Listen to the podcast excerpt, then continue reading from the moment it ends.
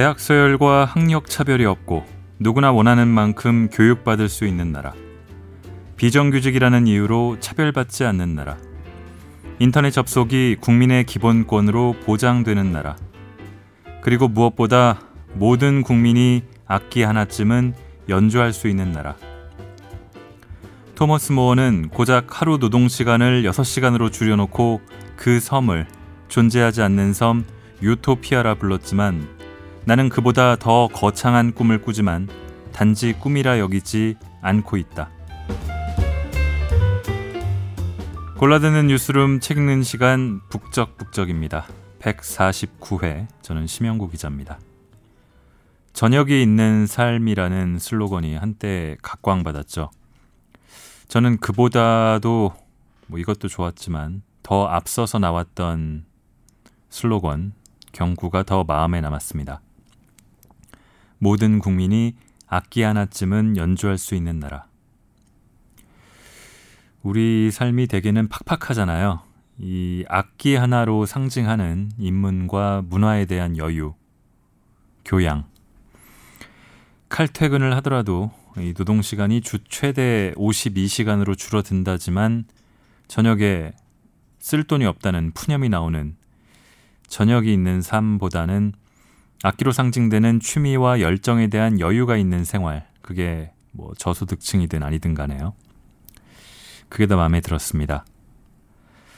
계급 투쟁과 혁명, 또 머리띠 두르고 파업 현장에만 다닐 것 같지만 이 내 곁에 유령 같은 청소 노동자부터 뭐 여성, 비정규직, 장애인, 성소수자, 외국인 노동자 이 사회의 약자로 불릴 만한 이들에게 두루두루 관심을 갖고 또 특유의 유머 코드로 진보의 외연을 확장하려 노력했던 그분 오늘 북적북적에서 읽는 책은 2010년 출간된 노회찬 대담집 진보의 재탄생입니다.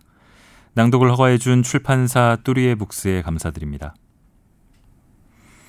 2004년 진보 정당의 첫 국회 진입, 비례와 지역구를 합쳐서 무려 10석을 확보했죠. 근데 그로부터 불과 4년 뒤에 당은 깨지고 노회찬 의원은 노원병에서 한나라당 당시 한나라당 홍정욱 후보에게 2천여 표 차로 패합니다.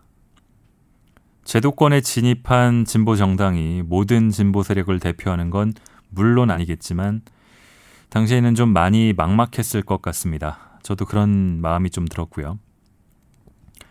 뭐 그런데 왜 노회찬이었냐, 노회찬과의 대담이었나 하는 건 여러 이유가 있겠습니다만 이 김어준, 변영주, 진중권, 김정진, 홍기빈, 한윤영, 홍세화 씨가 대담에 나섰고 88만 원 세대의 저자로 잘 알려진 우석훈 씨가 마지막에 글을 따로 썼습니다. 이 450페이지에 이르는 두꺼운 책인데 이 어느 대담을 하나 골라 읽기가 쉽지가 않았는데요. 대담 중에서는 변영주 감독과의 대담 그리고 맨 처음에 노회찬 의원이 쓴 여는 글을 읽도록 하겠습니다.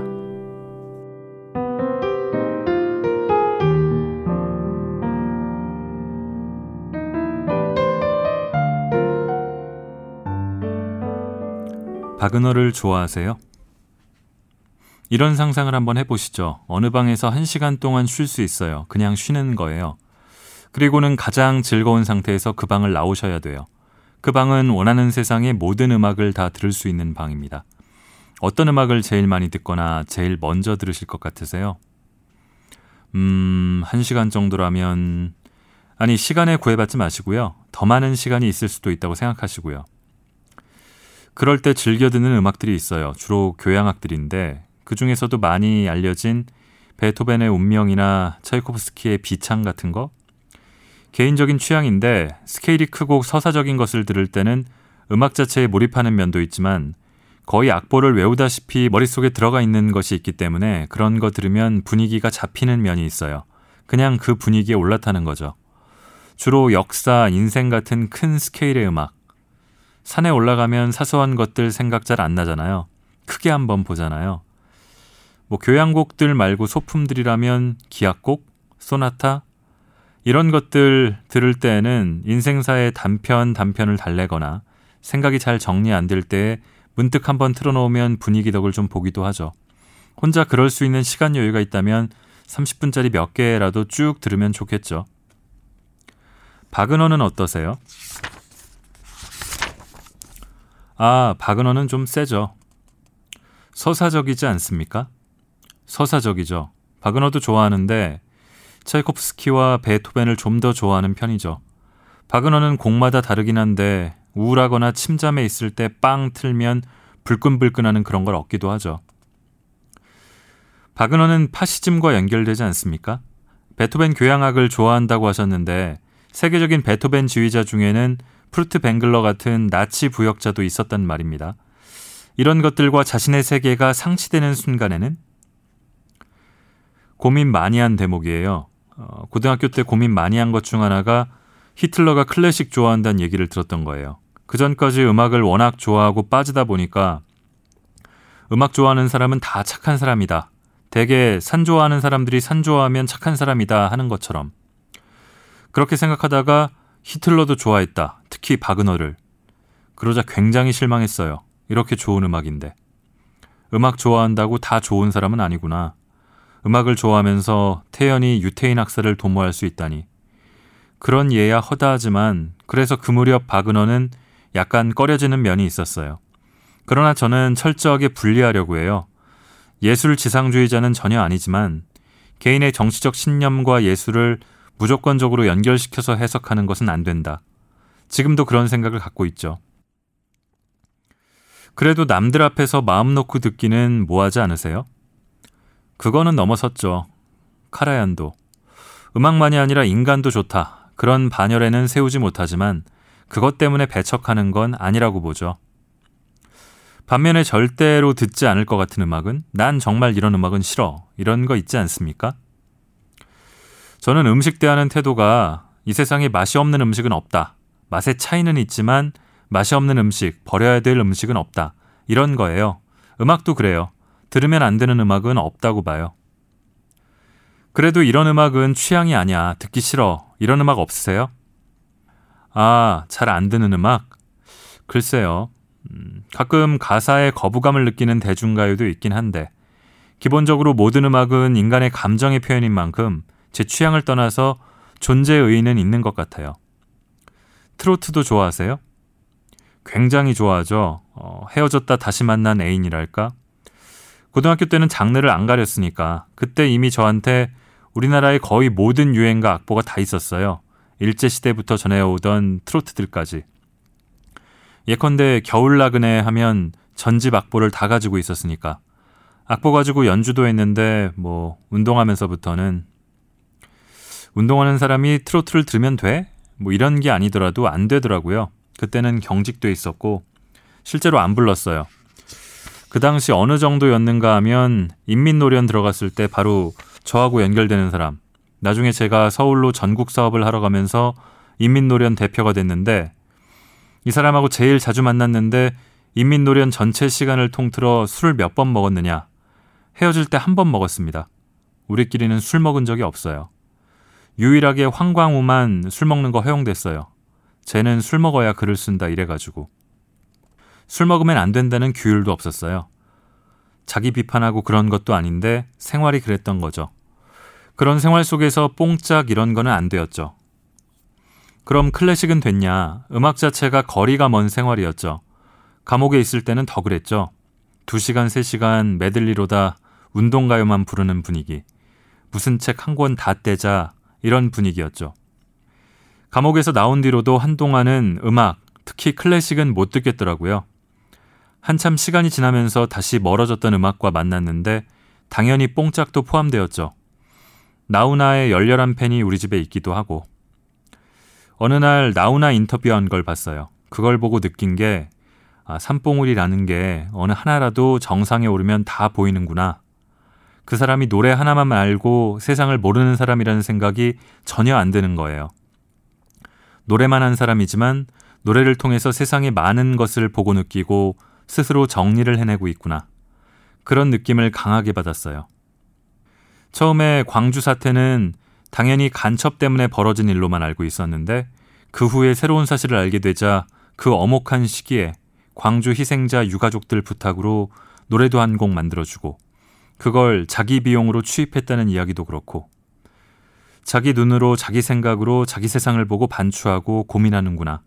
그 사람의 프로 정신은 놀라울 정도였어요. 돈 주고 자기 노래 듣는 사람들에게 자기는 뭘 할까 이런 거죠. 이런 걸 여쭤본 이유가요. 숨기고 싶은 취향이라는 게 있다고 생각하거든요. 나와 맞지 않는다고 생각하는데 그런데 그게 땡기는. 저 같은 경우는 사실 진짜 바그너를 좋아해요. 그게 거의 작년까지 제 인생의 비밀 다섯 가지 중에 하나였어요. 남들한테 절대 공개할 수 없었고 동료들이 우리 집에 놀러 오면은 CD장에서 바그너 음반 쫙 빼서 숨겼었거든요. 저는 스타워즈나 반지의 제왕 같은 서사극을 진짜 좋아해요. 그런데 보통 그런 영화 보러 가면 고개를 숙이고 가죠. 독립영화 하던 시절엔 특히나. 심지어 저를 알아보는 관객들은 변영주가 왜 이런 영화도 보느냐는 눈길을 보내기도 하고요. 저는 또 오페라나 피겨 스케이팅 구경하는 거 진짜 좋아해요. 어려서부터 좋아했었던 건데 이것도 이를테면 부르주아적 취미다 해서 거세당한 측면도 있었던 것 같고요. 이런 건 언제나 저에게 숨겨진 취미 생활인 거였죠. 절대 남들한테 얘기하지 않는. 아직도 부끄러운 기억 중 하나가 뭐냐면은 어, 기륭전자 문화재 갔을 때 사람들이 다 같이 손을 잡고 율동을 하는데 그 순간 저 혼자 무슨 생각을 했냐면 아 젠장 카메라 들고 올 걸. 그러면 여기서 빠져서 찍는 척이라도 할 텐데. 정치인이라면 그런 게 훨씬 많았을 것 같다는 생각이 드는 거예요. 하하. 동시에 정치인이라면 그런 걸 얘기 안 하죠. 정말 그런 거 없어요? 진짜 싫다는 것까지는 아닌데 율동패 있죠? 율동이 단조롭고 예술성도 솔직히 좀 적고 해서 운동가요를 들어봐도 최근 창작가요 보면 좋은 게 별로 없어요. 그런 데 대해서 내가 책임질 일이 아니라 가만히 있지만 좀 불만이죠. 음악이란 게 얼마나 대단한 건데. 부를 때 다 돈 주고 데려와서 작업으로 하는 거니까 좋은 음악이어야 하는데 새롭게 자꾸 창작하는데 음악성이나 이런 것들이 많이 떨어지고 민주노총의 무슨가 무슨가 하는 것들은 표절이 너무 많고 일본 노래나 다른 나라 거 표절이 너무 많아요. 노래팀들이 부르는 거 보면 그런 게 싫은 거예요. 별로 음악성이 없는 노래를 운동권 노래라는 이유로 행사에서 부르기 때문에 굉장히 즐거운 것처럼 박수쳐야 하는 그런 게 말이죠. 앵콜하는 거 이해가 안 되는 거예요. 그걸 자꾸 앵콜 해가지고 더 듣고 하는 거. 하, 이 얘기에서 나중에 무슨 욕을 먹을지. 대표께서 가장 좋아하는 운동가요가 있습니까? 부르는 거 말고 듣는 걸로 가장 좋아하는. 그날이 오면. 그리고 음악적으로 봤을 때 가장 훌륭한 노래가 뭐라고 묻는다면 사계. 저는 그건 음악적으로 대단히 훌륭하다고 생각해요. 가사까지 다 포함해서. 제가 알기로는 대표께서도 자기 취향이 명백하신 분 아니세요? 정치인으로 부닥칠 때 마음속에서 그걸 극복하는 비결이 있나요? 즐기시나요? 아니면 참으시나요? 참죠. 즐기는 경우도 있지만 즐겁지 않은데도 즐길 수는 없는 거고. 인생에는 참아야 될 일이 참 많아요. 그리고 이제는 정치적 효과 같은 걸 생각 안 할 수 없기 때문에 묻어두죠. 다른 사람이 다른 경우에 그걸 건드릴 수도 있는 것이기 때문에요. 또 제가 모든 걸 다 할 수는 없으니까요. 다른 쪽 사람들은 둘째 치고 소위 진보를 좋아하고 진보를 지향하는 사람들 속에 가장 부족한 것이 다원주의, 다양성에 대한 이해와 관용의 태도가 굉장히 부족하다는 생각을 합니다. 자기하고 견해 다르면 그것이 작은 일이든 큰 일이든 선을 확 그어버리는. 예를 들면 나는 김치를 더 좋아하고 저 사람은 시금치를 더 좋아하고 그러면 김치도 있고 시금치도 있는 밥상에서 밥을 같이 먹을 수 있는 것인데 그렇게 안 하려고 한다는 거죠. 저는 노무현 정부는 역대 정부 중에서는 그래도 상대적으로는 나았던 정권이라고 자주 얘기하거든요. 그 얘기를 하게 되면 그런데 당신은 왜 노무현 정권에 대해서 비판했어? 이게 양립할 수 있는 문제인데 또 양립하는 게 오히려 더 맞는데 말이죠. 저는 진보가 진보답지 않으면 보수를 이길 수 없다고 봐요. 자기가 지향하는 가치가 진보라는 이유로 자신의 모든 것이 다 합리화될 수는 없는 것이고 끊임없이 진보는 진보적인 방식으로 풀려고 노력해야 하는데 오히려 바깥에서 진보 세력을 볼 때 편협해 보이는 것이 현실이고 이것이 전혀 근거가 없는 건 아니라는 것이죠. 물론 과도하게 비판하는 면도 있지만 우리가 근거를 제공했다는 거죠. 이 싸움은 끝이 없는 것 같아요. 그러니까 대표께서 지금 말씀하신 건 크게 두 가지인 것 같습니다. 보수와 진보로 명백하게 사람들을 나누기에는 모두가 너무 다양하다는 것이 하나고 또 하나는 진보는 고리타분하다는 것 말입니다. 이건 좀 다른 얘기 같은데 전자부터 말하면 저는 정말 그 견해에 동의 안 하거든요. 보수는 부패로 망하고 어, 진보는 분열로 망한다는 말을 무슨 유행어처럼 쓰는데요. 전 진보야말로 오히려 끊임없이 분열해야 한다고 생각을 해요. 제가 질문 드린 것은 논쟁 방식과 태도의 경직성 문제이지 분별의 문제는 아니었어요. 오히려 선험적인 전제나 강박이 긍정적인 의미에서의 차이와 분별을 가로막고 있다는 것이고 개방적인 토론을 불가능하게 만든다는 것이죠. 저는 진보라는 가치는 너무나 당대적이기 때문에 즉 영원불멸의 가치라기보다는 굉장히 상대적이고 우리는 지금 어디에 서 있는 거지? 라는 질문을 계속 해봐야 되기 때문에 오히려 분열할 정도로 고민하지 않으면 안 된다는 생각을 합니다. 그렇다면 대표께서 생각하는 2009년 그리고 일정 시점까지의 중요한 진보의 가치란 어떤 건가요? 정치적으로는 한나라당 민주당 체제를 극복해서 보수와 진보 양자 구도를 정립해야 한다는 게 1차적으로 중요하다고 보고요. 사회 경제적으로는 반신자유주의, 즉 신자유주의와 확연히 선을 긋는 새로운 경제 패러다임을 도출해내야 하는데 이것이 현실에서 실현 가능한 프로그램이 될 수 있는 수준으로 구체적이고 정교하고 치밀하게 다듬어져야 하는 것이죠. 낡은 진보, 새 진보의 문제가 있는데 낡은 진보는 진보가 아니라고 얘기할 수는 없다고 보고요. 낡은 것도 사실이고 또 낡아 보인다는 문제가 있는데 잘못하다가는 목욕물 버리려다 애까지 버리는 경우도 있거든요. 예컨대 계급, 계층 문제는 잘못 풀면은 굉장히 낡아 보여요.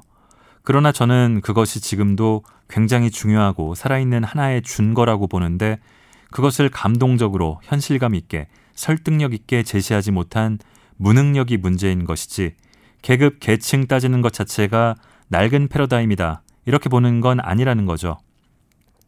토지를 농민에게 어느 시점까지 이것처럼 황당무계한 얘기가 어디 있었겠어요.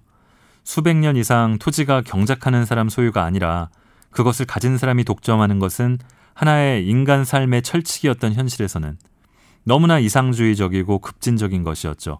소유 관계를 바꾸겠다는 것이었으니까. 그러나 그게 그 당시에 수많은 사람들에게 절절하게 와닿았기 때문에 대중적인 동의가 이루어졌고 그게 실제 혁명의 동력이 됐잖아요. 지금도 사실 마찬가지예요. 얼마만큼 급진적이냐 아니냐의 문제가 아니라 얼마만큼 사람들 마음을 사로잡느냐 또 그에 앞서 사람들의 삶에 그것이 얼마나 절박한 문제인가가 사회적 진보를 실현하는 갈림길이라고 생각합니다. 그런 점에서 진보적 가치를 자꾸 후퇴시키는 방향이 아니라 그것을 현실에서 절박하고 설득력 있는 제안으로 만들어가는 노력을 해야 하는 것이죠. 투박한 채로 꺼내놓고 하다가 좀 안 되면 버려버리고 또 그걸 반복하고 이런 식으로 하다 보니 나중에는 정체성 문제도 생기는 것이죠. 다른 한편으로는 상대성의 문제가 있는데 윗물이 맑아야 아랫물이 맑다는 말처럼 옆 동네가 괜찮아야 그 옆집도 괜찮다는 거예요. 그 나라 진보는 그 나라 보수의 투사체이다. 거울에 비친 모습이라고 볼 수 있어요. 삼류 보수 옆에 인류 진보가 있기 힘들어요. 현실 정치에서 같이 얘기해 봐야 되는 것이 두 가지 부분인 것 같아요. 진보신당의 정책이 구체적으로 얼마만큼 좌파적이고 얼마나 설득력을 갖추고 있는가라는 고민이 이쪽 한편에 있다면 다른 한편으로는 지금 전국에서 이명박을 반대하는 것이 좌파라고 하는 말도 안 되는 공식이 실질적으로 우리나라 사회에서 좌파 우파의 논쟁이건 진보 보수의 논쟁이건 그 논쟁을 완전히 중단시키고 있다는 생각이 들거든요. 저는 작년 촛불 문화제 할 때 소고기 수입을 반대한다는 건 좌파의 가치도 우파의 가치도 아니라고 생각하는데 그런데 그것을 좌파의 가치로 만들어버린 측면이 있다고 봅니다. 여기에다 이명박 정부의 일련의 반민주적인 행태가 일거에 이명박은 독재, 반 이명박은 민주라는 구도를 만들어내고 다시 이것이 이명박에 반대하면 진보라는 식의 의식으로 만들어져 간다는 사실입니다. 저는 이러므로 인해서 진보의 축, 좌파의 축이 무엇인가를 분별해내고 구축해가는 일이 훨씬 더 힘들어졌다고 보는 것이죠. 왜냐하면 다시 거대 담론과 싸워버려야 하는 시점으로 온 건 아닌가. 개인적으로 저는 민주 대 반민주의 싸움만큼 진보나 좌파가 힘들어지는 건 없다는 생각이니까요. 민주주의라는 대의를 위해 사실 그 민주주의라는 것도 무척이나 주관적인 의미인데 그럼에도 불구하고 희생해야 되는 것이 늘어날 것이고 지금도 그렇고 앞으로도 대표께서 무조건 단일화라는 압박을 예전보다 더 심하게 받을 거라 생각하거든요. 이제 본격적인 선거철이 되면 어떻게 설득할 것인가라는 문제 말입니다. 굉장히 위험한 발상이죠. 다들 이명박 싫어한다. 그리고 이명박 정권을 극복하자 한다. 이런 말들을 하죠. 그런데 과연 이명박만 물러가면 더 좋은 세상이 오느냐? 더 나쁜 이명박, 똑같은 이명박이 오지 말란 보장은 어디 있느냐? 이런 질문들은 생략되어 있어요. 이명박 정권을 그렇게 싫어하면서도 다른 야당 세력들은 한나라당보다 더 지지율이 낮다는 것. 이건 뭘 의미하냐는 겁니다. 그래서 왜 이명박 정권이 등장했는가를 봐야 하는 거예요. 왜 이 정권이 등장했는가를 설명해내지 못하면 이후에 이명박 같은 사람이 못 나오게 할 방도도 못 찾을 것이라는 것이죠. 그러면 이명박 정권은 왜 등장했느냐? 역대 정권 중에서 가장 좋은 정권 다음에 나타났죠. 대통령 뽑을 때마다 더 좋은 대통령, 더 좋은 정부가 들어섰는데 왜 이런 정권이 등장했느냐? 여기엔 민주 대 반민주 구도로는 해결하지 못하는 그래서 사회 경제적 민주주의를 추구하는 과정에서 보수 대 진보로 재정립되는 단계로 나아가지 못하고 멈추어 버린 데서 발생하는 문제가 있는 겁니다. 이 문제가 안 풀리다 보니까 안 풀리는 원인을 다른 지점에서 찾는 게 아니라 노무현 김대중이 진보 개혁 세력이니까 진보 개혁 세력 하에서 경제가 망쳐졌다. 보수가 잘한다는 보장은 없지만 그래도 남은 건 보수밖에 없지 않느냐는 대중 심리가 발생했던 것이죠. 보수가 경제를 들고 나왔고 그래서 정권이 넘어갔기 때문에 이 상태는 지금도 아니 당분간 변하지 않고 있는 상황이기 때문에 계속해서 민주 대 반민주라는 유효성을 거의 잃은 것이죠. 민주가 밥 먹여줘? 이 질문에 답하지 않고서 이명박은 독재니까 안 된다는 주장이 통하겠냐는 겁니다. 처음부터 이명박이 싫었던 사람들 빼고 한나라당과 이명박을 독재로 보는 사람이 얼마나 될까요? 보수가 밥을 먹여주겠다고 나섰는데 그 밥은 기껏해야 밥은 찬밥이니까 우리가 따뜻한 밥을 먹여주겠다라고 나서는 게 아니라 쟤는 독재니까 나쁜 놈이에요. 그러니 우리 다 모입시다. 이건 우리 스스로도 속이는 것이 아닌가 하는 것이죠. 실제로 이명박과 차이가 거의 없는 부분이 보수 쪽으로 가고 진보 진영이 사회 경제적 민주주의의 과제를 가지고 진검 승부를 해야 보수 대 진보의 양자 구도가 성립되면서 명분과 결집이 비로소 가능할 것이라 보지만 민주라는 걸로 몽땅 묶어서 가자고 하면 국민들은 안 쳐다볼 것이고 또 망한다고 보는 거죠. 과연 안 쳐다볼까요? 그걸 쳐다보는 세력이 30% 이상 있는 거 아닙니까? 민주당과 국민참여당의 지지율을 합치면 바로 그런 부분들이라고 생각을 하거든요. 세력은 꽤 되는데 게임에선 진다는 거죠. 독재냐 민주냐 그걸 가지고 갈라버리면 우리 사회에 시급히 해결해야 될 게 뭐냐고 물으면 민주주의가 10%고 경제 성장이 70% 여전히 이렇게 나오니까요. 그러면 대표님 말씀은 지금 사람들이 얘기하는 것처럼 30%의 소위 범민주 계열로 단일화를 하더라도 진다라고 말씀하시는 거죠. 그렇죠. 44대 40이에요.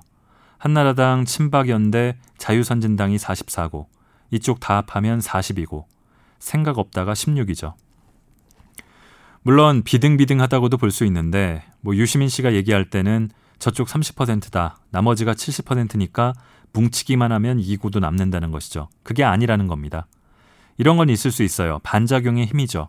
지금 못하니까. 이명박이 경제 푼다 해서 뽑았는데 이명박이 경제 못 푸니까. 이래서 반작용이 있을지 모르는데 반작용으로 이기면 위험하다는 거죠. 반작용으로 이기면 그 다음 반작용은 또 저쪽으로 갈 텐데. 그래서 제가 이 구도대로 간다면 한나라당 집권이 더 빈번해질 것이다. 그래서 아예 시간 걸리더라도 그런 가능성조차 완화시키는 새로운 판으로 가야만 된다. 그 얘기가 어느 정도 멀리 들리든 간에 우린 계속 그렇게 대항할 수밖에 없죠. 대중들이 갖고 있는 이기심, 내 자식만 잘 되기, 우리 집만 잘 되길 바라는 그 이기심으로부터 정치인 노회찬은 어떻게 싸울 건가요? 일단 인정해야 된다고 봐요. 이기심이라는 것은 좋은 거든 나쁜 거든 가치 판단 이전에 생리적으로 나올 수밖에 없는 자연적인 현상으로 인정해야 된다. 과거 기억이 나는데 우리 대학교 때는 중국에 모택동이 살아있을 때였어요. 모택동이 반대파들을 처단할 때 내세웠던 게 주자파라는 것이었어요. 자본주의로 달려간다 해서 달릴 주자 써서 주자파라 그랬거든요. 그런데 어떤 책에서 봤는데 거기서 마오가 인간의 본성은 원래 주자파라는 놀라운 얘기를 해요.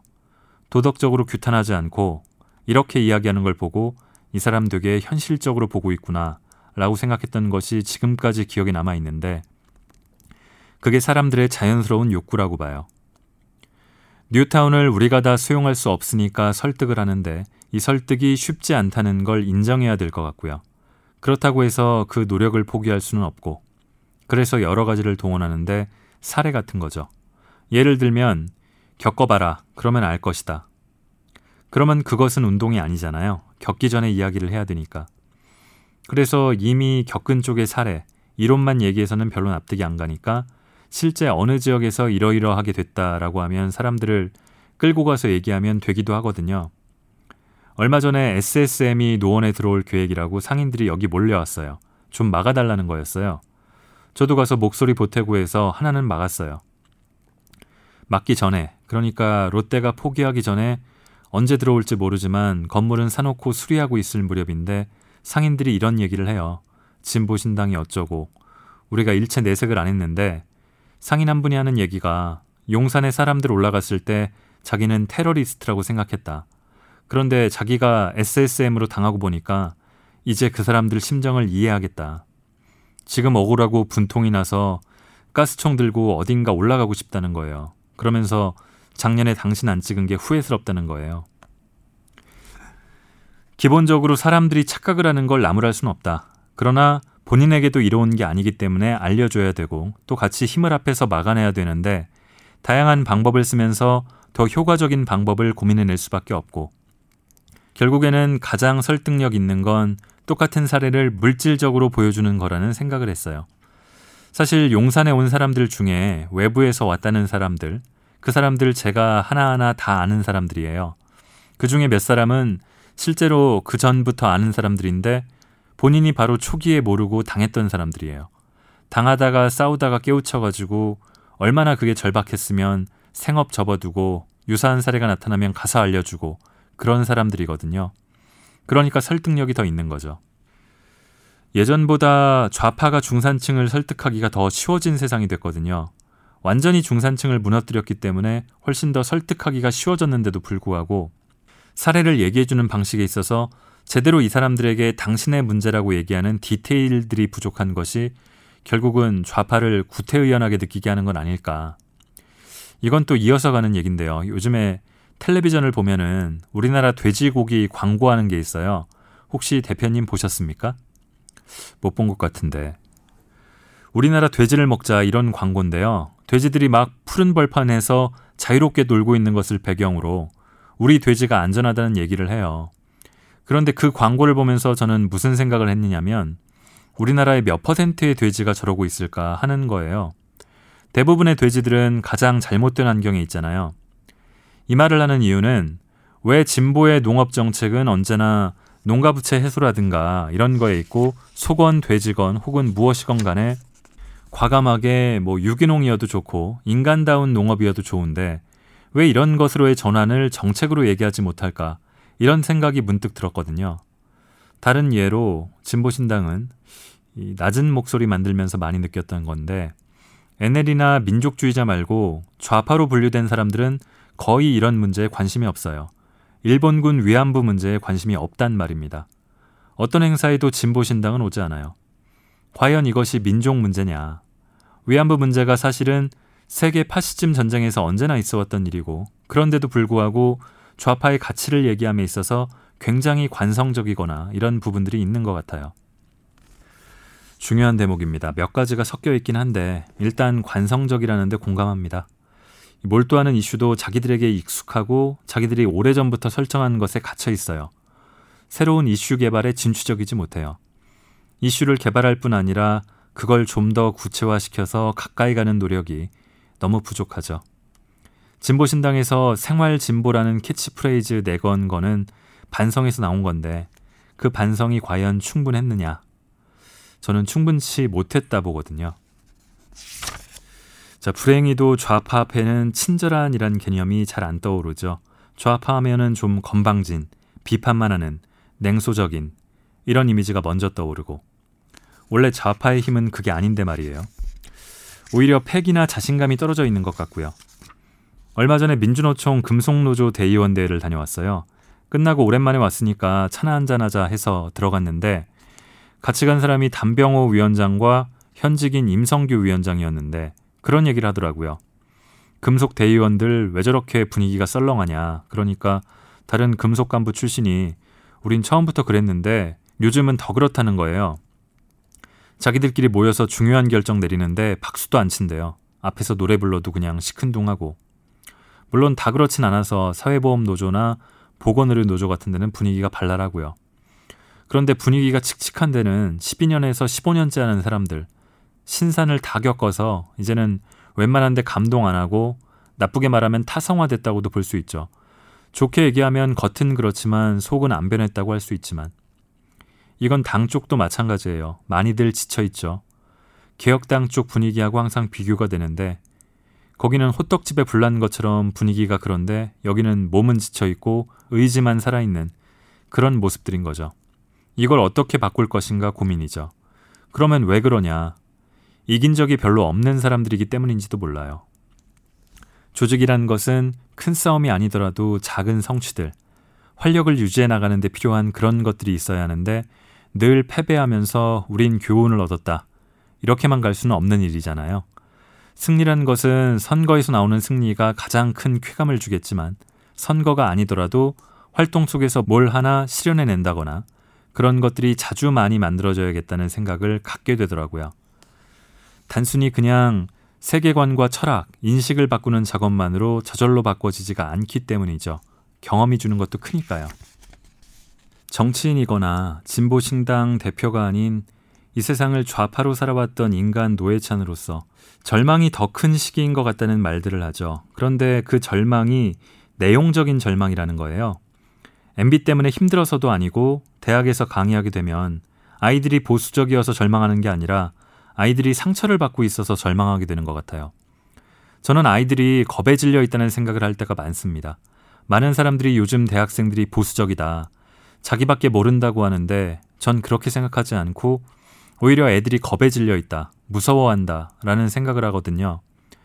결국 그렇게 만든 건 우리 후배들만은 절대로 그런 삶을 살게 하지 않겠다고 결심했던 우리 세대가 만든 거잖아요. 정치인이거나 진보신당 대표가 아닌 이 세상을 좌파로 살아왔던 인간 노예찬으로서 정신적인 절망감과 어떻게 싸워나가야 되는가에 대해 어떤 지혜가 있다면 좀 알려주시죠. 문제의식은 비슷한데 절망으로 진단할 거냐는 데는 약간 저어되는 면이 있어요. 절망이란 게 더 이상 희망이 없다는 말이기도 하잖아요. 희망이 멀어져 보일 수는 있는데 현 상황을 두고 어려움을 강조하는 차원은 이해가 되는데 앞으로 희망이 없다고 말하고 싶지도 않고 그렇게 얘기하는 게 올바르다고 생각하지도 않아요. 세상이 분명 많이 변했습니다. 자신의 인생이 지닌 가능성의 확장이라는 면에서 보면은 그리고 단지 살아가는 것이 아니라 삶을 영위한다는 면에서 보면 더 나빠지고 절망할 만한 측면이 많은 것이 분명합니다. 상황은 각박하지만 그러나 인간 이성에 대한 믿음을 포기해선 안 된다고 생각합니다. 제가 촛불 집회 가서 놀랬던 건 그날 그 자리에 그렇게 많은 사람이 촛불 들고 온 것도 놀라웠지만 촛불 들고 나올 준비가 된 사람들이 우리 사회에 이미 짧지 않은 기간 동안에 형성되어 있었다는 것이었어요. 서로 소통 교류가 되어 있다가 어느 날 갑자기 특정한 계기에 오프라인으로 나왔다는 것이죠. 우리 사회에서 일어나는 변화를 우리가 잘 몰랐었다는 것이죠. 어쩌면 상황은 변했는데 낡은 방식의 운동을 하다 보니까 거리감이 더 멀리 느껴지는 게 아니냐는 생각도 듭니다. 집회 같은 걸 봐도 우리는 89년 방식으로 아직도 하고 있단 말이죠. 사람들의 세태만 문제 삼을 게 아니라 새로운 문화, 생활 세계에 맞춰줘야 되는데 못 따라가는 게 분명히 있는 것 같아요. 예컨대 인문학 부분은 어떤가요? 비인간화 되어가는 사회에서 인문학이 더 목소리를 발해야 하는데 그나마 이 빈약하게나마 유지됐던 인문학 같은 것도 다 없어지는 게 아니냐는 겁니다. 또 다른 예로 신문을 들 수 있는데 과거에 보면은 이달의 소설, 이달의 시 이런 코너가 있어서 평론가들이 그달에 발표된 거 쭉 실는데 지금은 평론도 거의 안 실리잖아요. 실리는 건 오늘의 운세 같은 것이고. 문제는 세상은 그렇다 치더라도 진보 진영도 그런 것 같다는 거죠. 너희도 그런 것 아니냐는 말 앞에서 답할 말이 없다는 것은 말씀하신 그 절망이 다른 무엇이 아닌 진보의 절망이고 그것의 투영이 아닌가 하는 것이죠. 이 문제에 대한 해법이라는 게 정말이지 어려운 문제인데 저는 우선 진보의 기본 원리는 실사구시라고 생각을 공유해야 한다고 생각해요. 진보가 이상은 있지만 실사구시가 없으면 꿈으로 끝날 수밖에 없기 때문에 실사구시가 생명이라고 봐요. 우린 제대로 실사구시하고 있는가? 그 관점에서 끊임없이 현실을 정확하게 이해하는 것과 현실을 이상에 가깝게 가려는 노력을 하고 있는지 점검을 해야 되고 방법론에 있어서도 새로운 시도들이 계속 나와야 돼요. 우리만의 집회를 언제까지 해야 되느냐? 별 효과가 없는 일을 계속 되풀이해야 되느냐? 그런 점에서 저는 자본주의 기업으로부터도 배울 게 많다고 봐요. 마케팅 측면에서요. 어떤 광고회사 쪽에서 들었는데 과자 만드는 회사에서 초콜릿을 출시하기 전에 이 초콜릿의 타깃을 정할 때 중3 여학생에게 맞출 거냐 아니면 고1 여학생에게 맞출 거냐 가지고 경론을 벌였다고 해요. 그리고 각 학교 앞으로 가서 시제품 나눠줘서 반응 체크하고 비교해서 둘 중에 어느 하나로 잡고 그걸 광고로 풀었다고 해요. 상당히 정교하게 하고 있다는 거죠. 이런 표현이 적합하지 않을지 몰라도 우리는 진보를 파는 건데 혹은 넓히려고 하는 건데 정작 수용자들은 생각하지 않고 물어보지도 않고 알려고 하지도 않고 자기 생각대로 해놓고 이렇게 좋은 초콜릿을 왜 안 먹지? 아직 멀었구나 라고 생각해 버린다는 겁니다.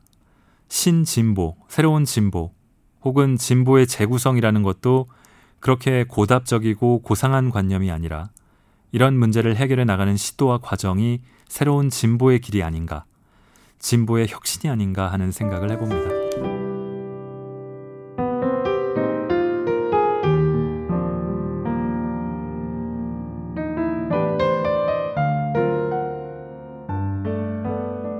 자, 7월 23일. 아, 7월 23일은 참 뭐 많은 분들이 그러셨겠지만 마음이 헛헛했습니다. 아, 노회찬 의원과 저는 뭐 개인적인 친분은 없습니다. 몇 번 만나 뵌 적은 있지만 제가 국회를 담당하던 시절에는 의석이 하나밖에 없던 극소수 야당의 대표일 뿐이었고요.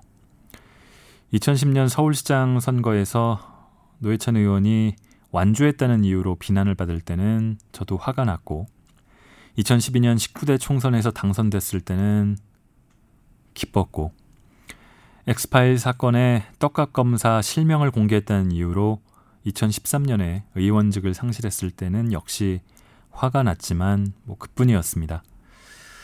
제가 뭐 진보 정당 당원이었던 것도 아니지만 그저 저에게는 어, 그의 생각을 공감하는 것을 떠나서 노회찬이 아이돌 같은 정치인이었던 것 같습니다.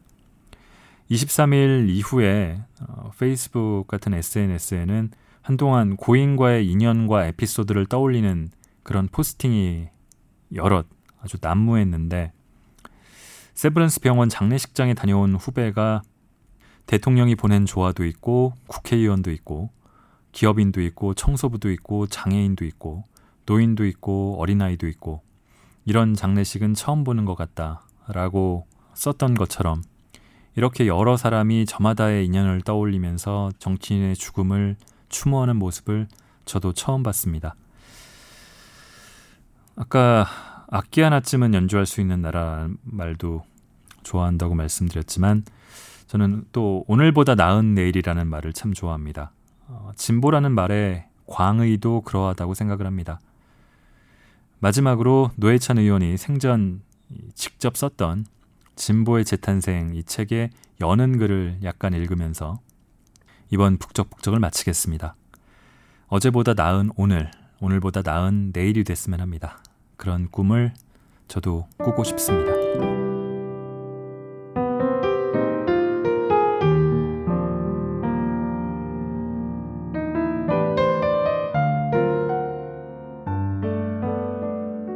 눈이 유난히 많이 내린 겨울이었다. 백색의 풍경 속으로 묻혀버린 2009년의 시간 속엔 참 아픈 기억들이 많이 남겨져 있다. 영하의 대기를 통과하는 동안 나는 사람들의 말수가 점점 적어지고 있다는 것을 눈치챘다. 그것은 사람들이 이제 꿈을 드러내기를 주저하고 있다는 증거였다. 켄 로치 감독의 영화 빵과 장미가 많이 떠오르던 시간들이었다. 이 노장 감독은 불합리한 세계와 싸우는 일에 좀처럼 지칠 줄을 모른다. 영화는 빵을 얻기 위해 국경을 넘어 미국의 호화 호텔에서 잡일을 하며 살아가는 여성 이주 노동자의 이야기를 담고 있다. 빵을 얻기 위해 하루 온종일 일하며 살아가야 하는 인생은 얼마나 지긋지긋한가. 그래도 이 여성은 장미에 대한 꿈을 포기하는 법이 없다. 두 차례의 민주정부 10년, 그것을 뒤돌아볼 때마다 더없이 참담한 느낌을 갖게 되는 것은 이 시기가 바로 우리가 빵을 얻기 위해 서둘러 장미에 대한 꿈을 접어야 했던 시간들이었기 때문이다. 그 10년이 지나자마자 우리들의 꿈은 종결되었다. 그러나 꿈의 본질적인 속성은 역설에 있다. 그것은 현실에 대한 판단이 멈춘 지점에서부터 시작되는 어떤 운동이다. 그것은 어둠을 만났을 때 더 빛나는 성격을 갖고 있다. 꿈은 현실을 토대로 생겨나지만 생겨나는 순간부터 운동을 멈추는 법이 없어 전혀 비현실적인 무언가를 현실로 만들어버린다. 1992년 감옥에서 나와 진보정당 건설의 길로 나섰을 때 나는 꿈에서 깨서 현실을 직시하라는 충고를 수없이 들어야 했다.